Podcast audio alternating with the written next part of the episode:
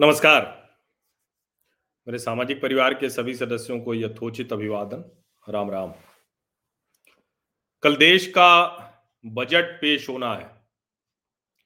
Budget पाँच राज्यों के विधानसभा चुनावों के बीच में। बजट चाइनीज़ वायरस के अलग अलग चरणों में, जैसे चुनाव कई चरण में होते हैं ना तो अलग अलग चरणों में जो देश की अर्थव्यवस्था पर चोट देने के, जो चाइनीज़ वायरस की कोशिश थी उसके बीच में, अभी भी तीसरी लहर का जो था वो चल ही रहा है। उस सब के बीच में और अर्थव्यवस्था कैसे पटरी पर लाई जाए, इसके बीच में कल देश का बजट आना है। बजट पेश होने से ठीक पहले सरकार लेखा जोखा रखती है। किसका? जो वर्ष बीत गया उसका, जो आउटलुक है, यानी जो कुछ होने वाला है उसका, और उसे हम आर्थिक सर्वेक्षण के तौर पर जानते हैं। अब चूँकि ये जो आर्थिक सर्वेक्षण तैयार हुआ है, इसमें एक छोटा सा समय ऐसा भी रहा, जब मुख्य आर्थिक सलाहकार ही नहीं रहे। अभी डॉक्टर वी अनंत नागेश्वरन वो नए मुख्य आर्थिक सलाहकार हो गए देश के जाने माने अर्थशास्त्री हैं। दुनिया भर में भारत और सिंगापुर के कई ऐसे बड़े इंस्टीट्यूट इंस्टीट्यूशंस में से वो जो शिक्षक के तौर पर पढ़ाते रहे बताते रहे किताबें कई लिखी हैं उन्होंने। डीमोनेटाइजेशन के बड़े समर्थक रहे बहुत ज़बरदस्त तरीके से उन्होंने कई लेख लिखे थे। इंडियन एक्सप्रेस में भी लेख लिखा था कि कैसे उससे चीज़ें पटरी पर आएँगी। तो आज वो जो इकोनॉमिक सर्वे है, वो 21 22 वो आज पेश किया गया पहले लोकसभा में। जैसे ही जो राष्ट्रपति का अभिभाषण था, उसके तुरंत बाद और फिर अभी थोड़ी देर पहले राज्यसभा में भी उसे पेश कर दिया गया। अब जब हम इकोनॉमिक सर्वे की बात करते हैं तो इकोनॉमिक सर्वे से बहुत सी चीज़ें बहुत स्पष्ट तौर पर समझ में आती हैं। इकोनॉमिक सर्वे के सजेशंस या जो सुझाव या जो बातें होती हैं, उसको मानने के लिए सरकार कतई बाध्य नहीं होती। है बाध्य तो सरकार इसे टेबल करने के लिए भी नहीं होती। लेकिन एक परंपरा चली आ रही इकोनॉमिक इकोनॉमिक सर्वे आता है। और इकोनॉमिक सर्वे ने जो सबसे की फिगर होता है जीडीपी ग्रोथ का तो वो एफ़ वाई ट्वेंटी थ्री यानी 2022-23 के लिए क्या कहा है? तो चूँकि ये शुरू हो जाएगा अभी एक अप्रैल से, जिसके लिए बजट बनता है, आठ से साढ़े आठ प्रतिशत की तरक्की की रफ्तार रहेगी। India's GDP projected to grow in real terms by eight to 8.5 percent in 2022-23 ये इकोनॉमिक सर्वे कह रहा है। और क्या कह रहा है? Growth will be supported by wide spread vaccine coverage gains from supply side reforms and easing of regulations robust export growth and availability of physical space to ramp up capital spending capital spending जो बड़ी महत्वपूर्ण होती है साढ़े पाँच लाख करोड़ पिछले budget में हो गया था। तो वो कितना बढ़ेगा, ये देखने की बात है। और कैपिटल स्पेंडिंग का मतलब हुआ कि जो भी बुनियादी ढांचे पर सरकार खर्च करती है, जो अच्छे अस्पताल, अच्छी सड़कें, पुल, ऐसे जो भी बुनियादी ढांचे पर खर्च करती है सरकार, वो कैपिटल एक्सपेंडिचर होता है। अब एक चीज़ है कि चूँकि अभी ज़्यादातर चीज़ें जो सरकार ने खुद भी बताया, जैसे अभी भारत सरकार के पास जो विदेशी मुद्रा भंडार है, वो 634 बिलियन डॉलर का है। ये अपने आप में एक बहुत जिसको कहें कि डेढ़ दो साल के लिए सरकार की कोई चिंता नहीं है, अगर हम बहुत वर्स्ट केस सिनेरियो देखें तो। हालाँकि ऐसा वर्स्ट केस सिनेरियो हो नहीं, क्योंकि हमने ये भी देखा है ना कि जब चंद्रशेखर जी प्रधानमंत्री थे तो सोना गिरवी रखने की नौबत आ गई थी भारत सरकार को। तो अच्छी बात यह है कि तब से ऐसी कोई नौबत नहीं आई, क्योंकि पीवी नरसिंहा राव साहब ने एक ऐसा अवसर दिया डॉक्टर मनमोहन सिंह को, और वित्त मंत्री के तौर पर उन्होंने बड़े आर्थिक सुधार किए। हालाँकि आज डॉक्टर मनमोहन सिंह सभी तरह के आर्थिक सुधारों के खिलाफ खड़े नज़र आते हैं। अर्थशास्त्री होकर भी अर्थशास्त्र के जो मूल सिद्धांत हैं, उन्हीं के विरुद्ध नज़र आते हैं। तो लेकिन जो भारत की नियति है, वो ठीक दिशा में जानी थी। इसलिए वो दस साल प्रधानमंत्री रहने के बाद आउट हुए और दस साल के लिए प्रधानमंत्री नरेंद्र मोदी को अवसर मिला है। और जो वो सारे काम कर रहे हैं, जिसको एक तरह से कहें कि कंटिन्यूएशन ऑफ़ पॉलिसी है, जो अटल बिहारी वाजपेयी के समय से शुरू हुआ था उसका इंप्लीमेंटेशन और जो पीवी नरसिंह राव के समय से शुरू हुआ था, उसको नीतियों में बदलाव के तौर पर। तो एक्सपोर्ट ग्रोथ बहुत अच्छी है, बहुत शानदार है। जीएसटी कलेक्शन बहुत अच्छा है। जो सरकार के पास स्पेस है, वो बेहतर है। गुंजाइश बढ़ी है फ़िज़िकल डेफिसिट के मोर्चे पर कहें तो। जो एग्रीकल्चर है, खेती का क्षेत्र है, उसमें बड़ा अच्छा है। तीन दशमलव नौ प्रतिशत की तरक्की की रफ्तार का अनुमान इकोनॉमिक सर्वे बता रहा है।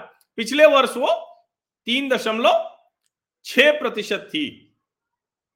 अब इसको इस लिहाज से अगर कहें तो अच्छा है और खेती में अगर एक कॉन्टिन्यूस ग्रोथ बनी हुई है तो ये बहुत अच्छा है। हालाँकि इसको और आगे आना चाहिए अगर डबल डबलिंग फार्मर इनकम करना है तो।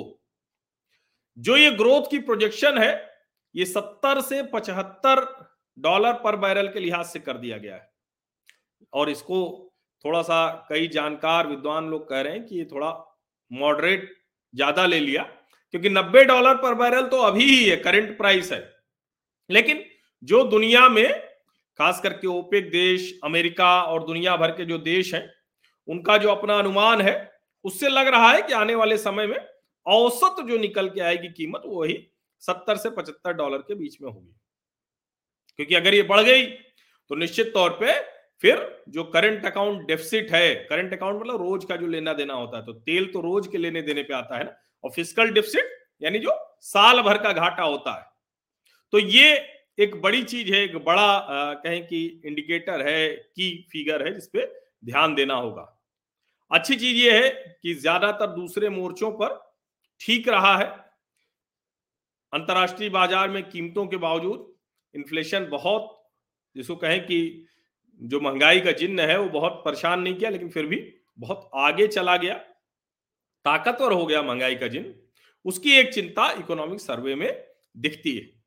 जो औद्योगिक क्षेत्र है, वो करीब 12 प्रतिशत, ग्यारह दशमलव आठ प्रतिशत की रफ्तार से बढ़ते हुए दिख रहे हैं। ये बड़ा महत्वपूर्ण है, क्योंकि औद्योगिक क्षेत्र बढ़ेगा, तभी जो रोज़गार और दूसरी समस्याएँ हैं, उससे जूझा जा सकेगा, क्योंकि बेरोजगारी की दर बहुत तेज़ी में बढ़ी। सर्विस सेक्टर, ये भी जिसको हम कहें कि हाल के दिनों में ज़्यादा नौकरियाँ देने वाला बना है तेज़ी में। तेज़ी से जो बदल रहा है परिदृश्य, उसमें सर्विसेज़ सेक्टर की बहुत महत्वपूर्ण भूमिका होती। है तो ये भी जो इक्कीस बाईस में है, वो आठ दशमलव दो प्रतिशत की ग्रोथ दिखा रहा है। अब जो अलग अलग पैरामीटर पर हम बात करते हैं तो एक है कि क्या एक्सपोर्ट की क्या स्थिति है। तो एक्सपोर्ट प्री पैंडेमिक लेवल यानी चाइनीज़ वायरस के पहले की स्थिति में हो गया है, जो टोटल एक्सपोर्ट दिखा रहा है, वो दिखा रहा है कि 21-22 में सोलह दशमलव पाँच प्रतिशत की ग्रोथ रहेगी और ये प्री पैंडेमिक लेवल पर पहुँच जाएगा।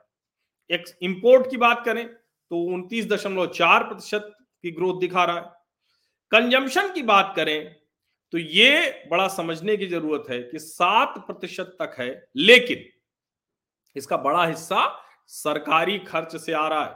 जब तक निजी वाले नहीं दौड़ेंगे लेकर, तब तक बात बहुत आगे तक नहीं जा पाएगी। अब मिडिल क्लास जो है, उसकी बोरोइंग है, खर्च, घर खर्च चलाने के लिए। तो अगर उसको कहें तो इक्कीस दशमलव एक प्रतिशत। अब पिछले चार वर्षों के लिहाज से ये कम है, उससे नीचे है। एक और जो बड़ी बात है कि अभी भी लोगों में जो वायरस है, जो जॉब अनसर्टेनिटी है, उसकी वजह से दिक्कत है। ईएमआई लोगों को भरना मुश्किल हो रहा है। और उसके बावजूद जो होम लोन ग्रोथ है, वो आठ प्रतिशत की रही है नवंबर 2021 में। अगर 2020 के लिहाज से देखें तो करीब आधा प्रतिशत कम है 0.4 परसेंट रेलवे की बात करें तो अप्रैल से नवंबर 2021 में जो कैपिटल एक्सपेंडिचर है पैंसठ हज़ार एक सौ सत्तावन करोड़ है। इस फाइनेंशियल ईयर में क्या है? 2.15 lakh crore which is five times the 2014 level यानी 2014 से पाँच गुना ज़्यादा। और इकोनॉमिक सर्वे कह रहा है कि ये जो रेलवे का कैपिटल एक्सपेंडिचर है, इतना जो बढ़ा हुआ दिख रहा है ये आने वाले समय में भारत की जो तरक्की होगी, उसमें बड़ी महत्वपूर्ण भूमिका अदा करेगा। अब एक और चर्चा आजकल खूब होती है। आप लोग देखते होंगे वो शार्क टैंक इंडिया, इस तरह के शो भारत में भी चलने लगे, जो दुनिया के अलग अलग चालीस देशों में चलते हैं। तो जब स्टार्टअप का इकोसिस्टम यहाँ तैयार हो गया है और भारत में बड़ी तेज़ी में सब यूनिकॉर्न हो रहे हैं। यूनिकॉर्न मतलब एक कंपनी जब सात हज़ार करोड़ रुपए के ऊपर पहुँच जाती है तो यूनिकॉर्न होता है। पैंतालीस, छियालीस यूनिकॉर्न पिछले साल हो चुके हैं। अब जो दुनिया का तीसरा सबसे बड़ा थर्ड लार्जेस्ट स्टार्टअप इकोसिस्टम है, वो भारत में तैयार हुआ है, अमेरिका और चीन के बाद। अब इसमें कुछ आंकड़े भी दिए गए हैं।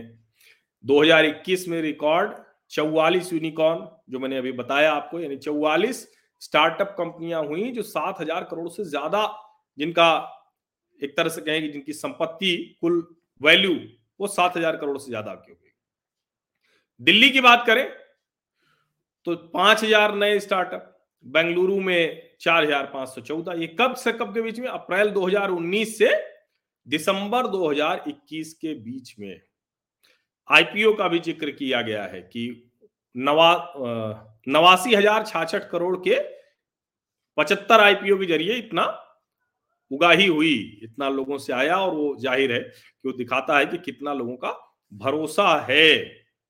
अब अगर हम कहें कि क्या स्थिति है जो शेयर बाज़ार में आने वाले लोगों की तो जो इंडिविजुअल इन्वेस्टर हैं, वो टोटल एनएससी के टर्नओवर में चौवालीस दशमलव सात प्रतिशत उनका इंक्रीज हुआ है।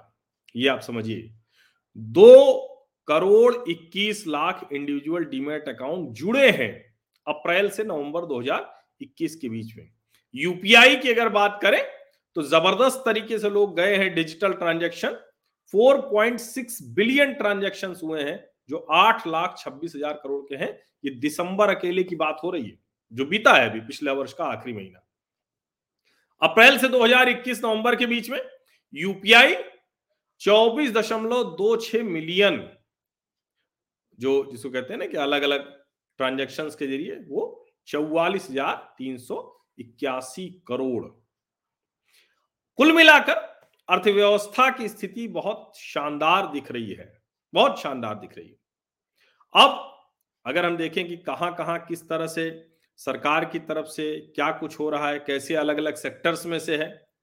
तो जो पाइपलाइन वैल्यू यानी जो आने वाले समय में जो जो चल रहा है रोड्स 27 प्रतिशत रेलवे 25 प्रतिशत पावर 15 प्रतिशत ऑयल एंड गैस 8 प्रतिशत टेलीकॉम 6 प्रतिशत। ये दिखा रहा है कि कैसे भारत अपने बुनियादी ढांचे को दुरुस्त कर रहा है।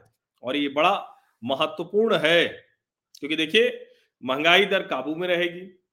शेयर बाज़ार में तेज़ी से निवेश बढ़ रहा है। इतने डिमेट दो करोड़ इक्कीस लाख वो बढ़ गए।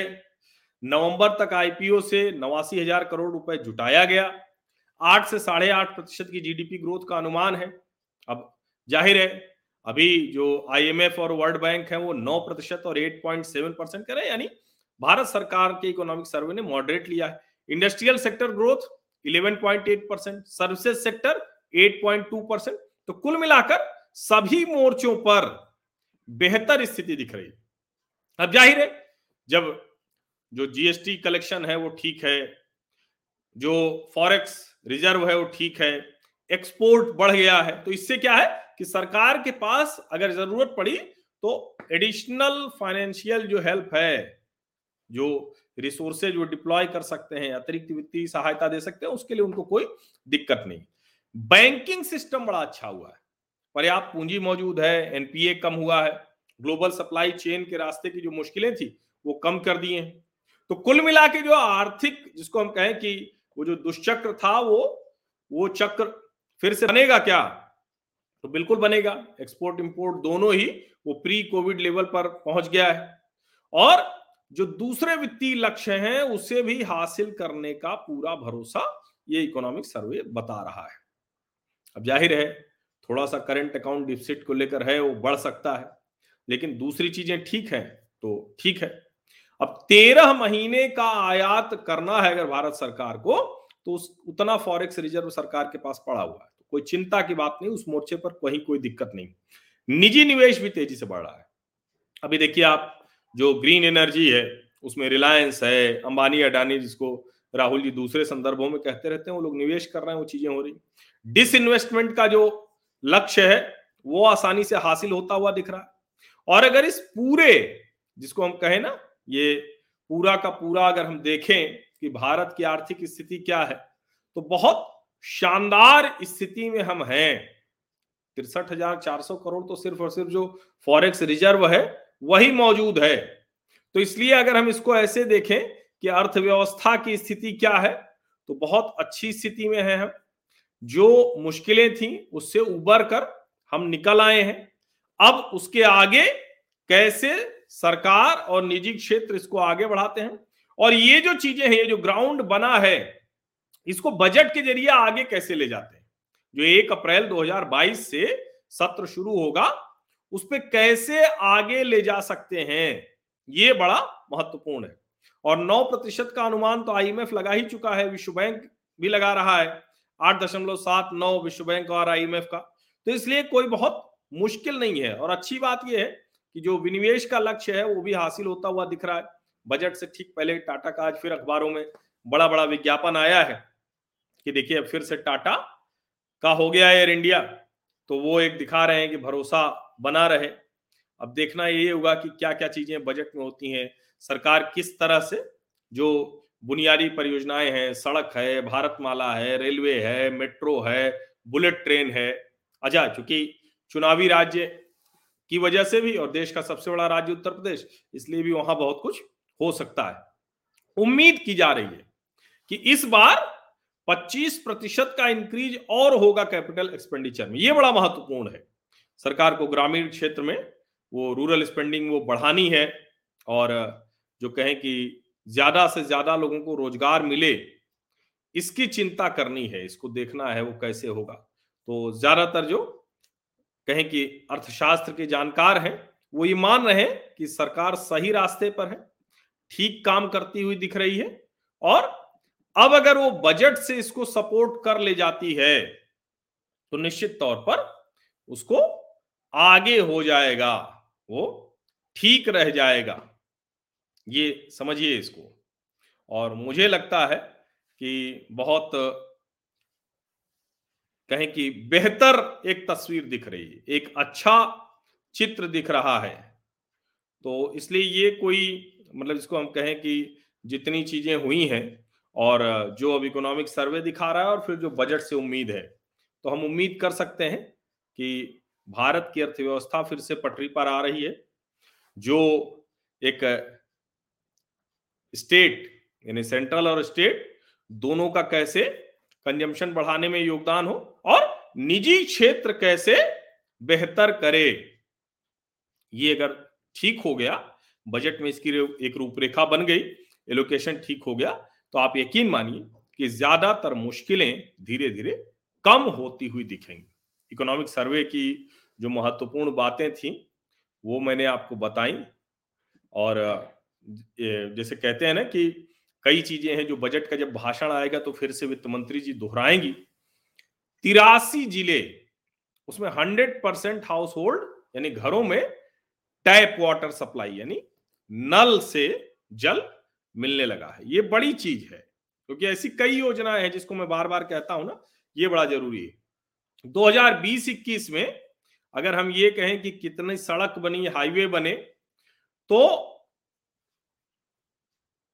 2020-21 में ही तेरह हज़ार तीन सौ सत्ताईस किलोमीटर। अब उससे पहले 19-20 में दस हज़ार दो सैंतीस बना था, लेकिन लगातार ये बढ़ा है। और 2021-22 की बात करें सितंबर तक तो 3824 किलोमीटर का नेटवर्क बढ़ गया है। तो बहुत सी ऐसी चीज़ें हैं जो बहुत साफ़ दिख रही हैं कि कैसे जो बुनियादी चीज़ें हैं उस पर सरकार काम कर रही है।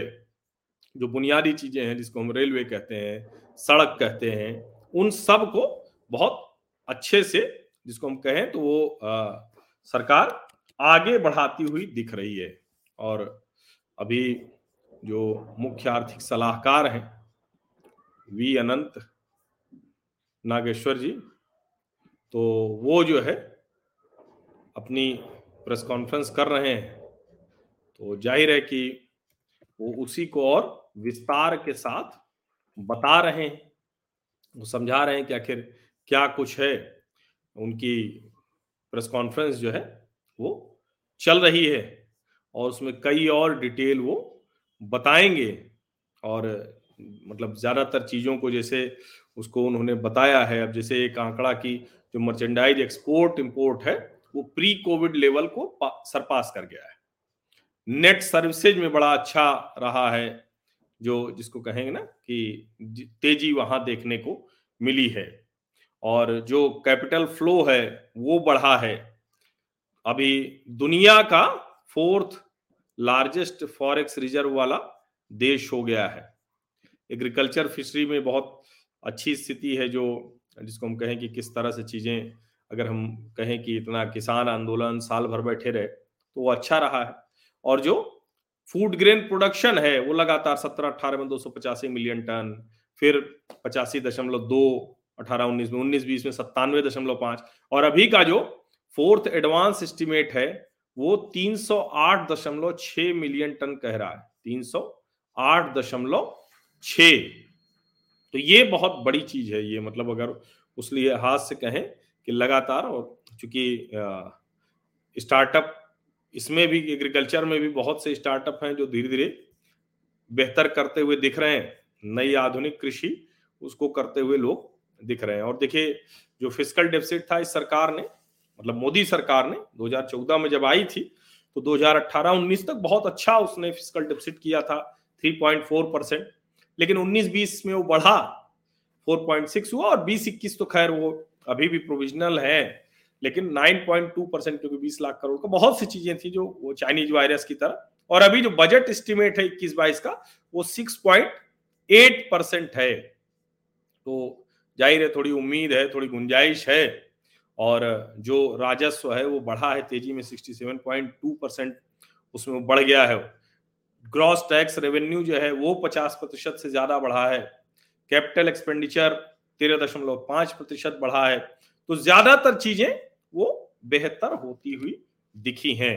अब कल के बजट में इसको कैसे भारत सरकार उपयोग करती है, किस तरह से आगे बढ़ाती है, वो महत्वपूर्ण होगा और उस पर नज़र रखना होगा। आप सभी लोगों का बहुत बहुत धन्यवाद। और मैंने जो कहा कि प्रयास करूँगा कि नियमित तौर पर आपको चुनाव के बीच में भी जो आर्थिक खबरें हैं, आर्थिक विश्लेषण है, वो छूटे नहीं तो वो मैं आपको ज़रूर बताता रहूँगा। और राजनीतिक जो हलचल है, उस पर तो हर छोटी बड़ी घटना पर नज़र रहेगी ही रहेगी। बहुत बहुत धन्यवाद।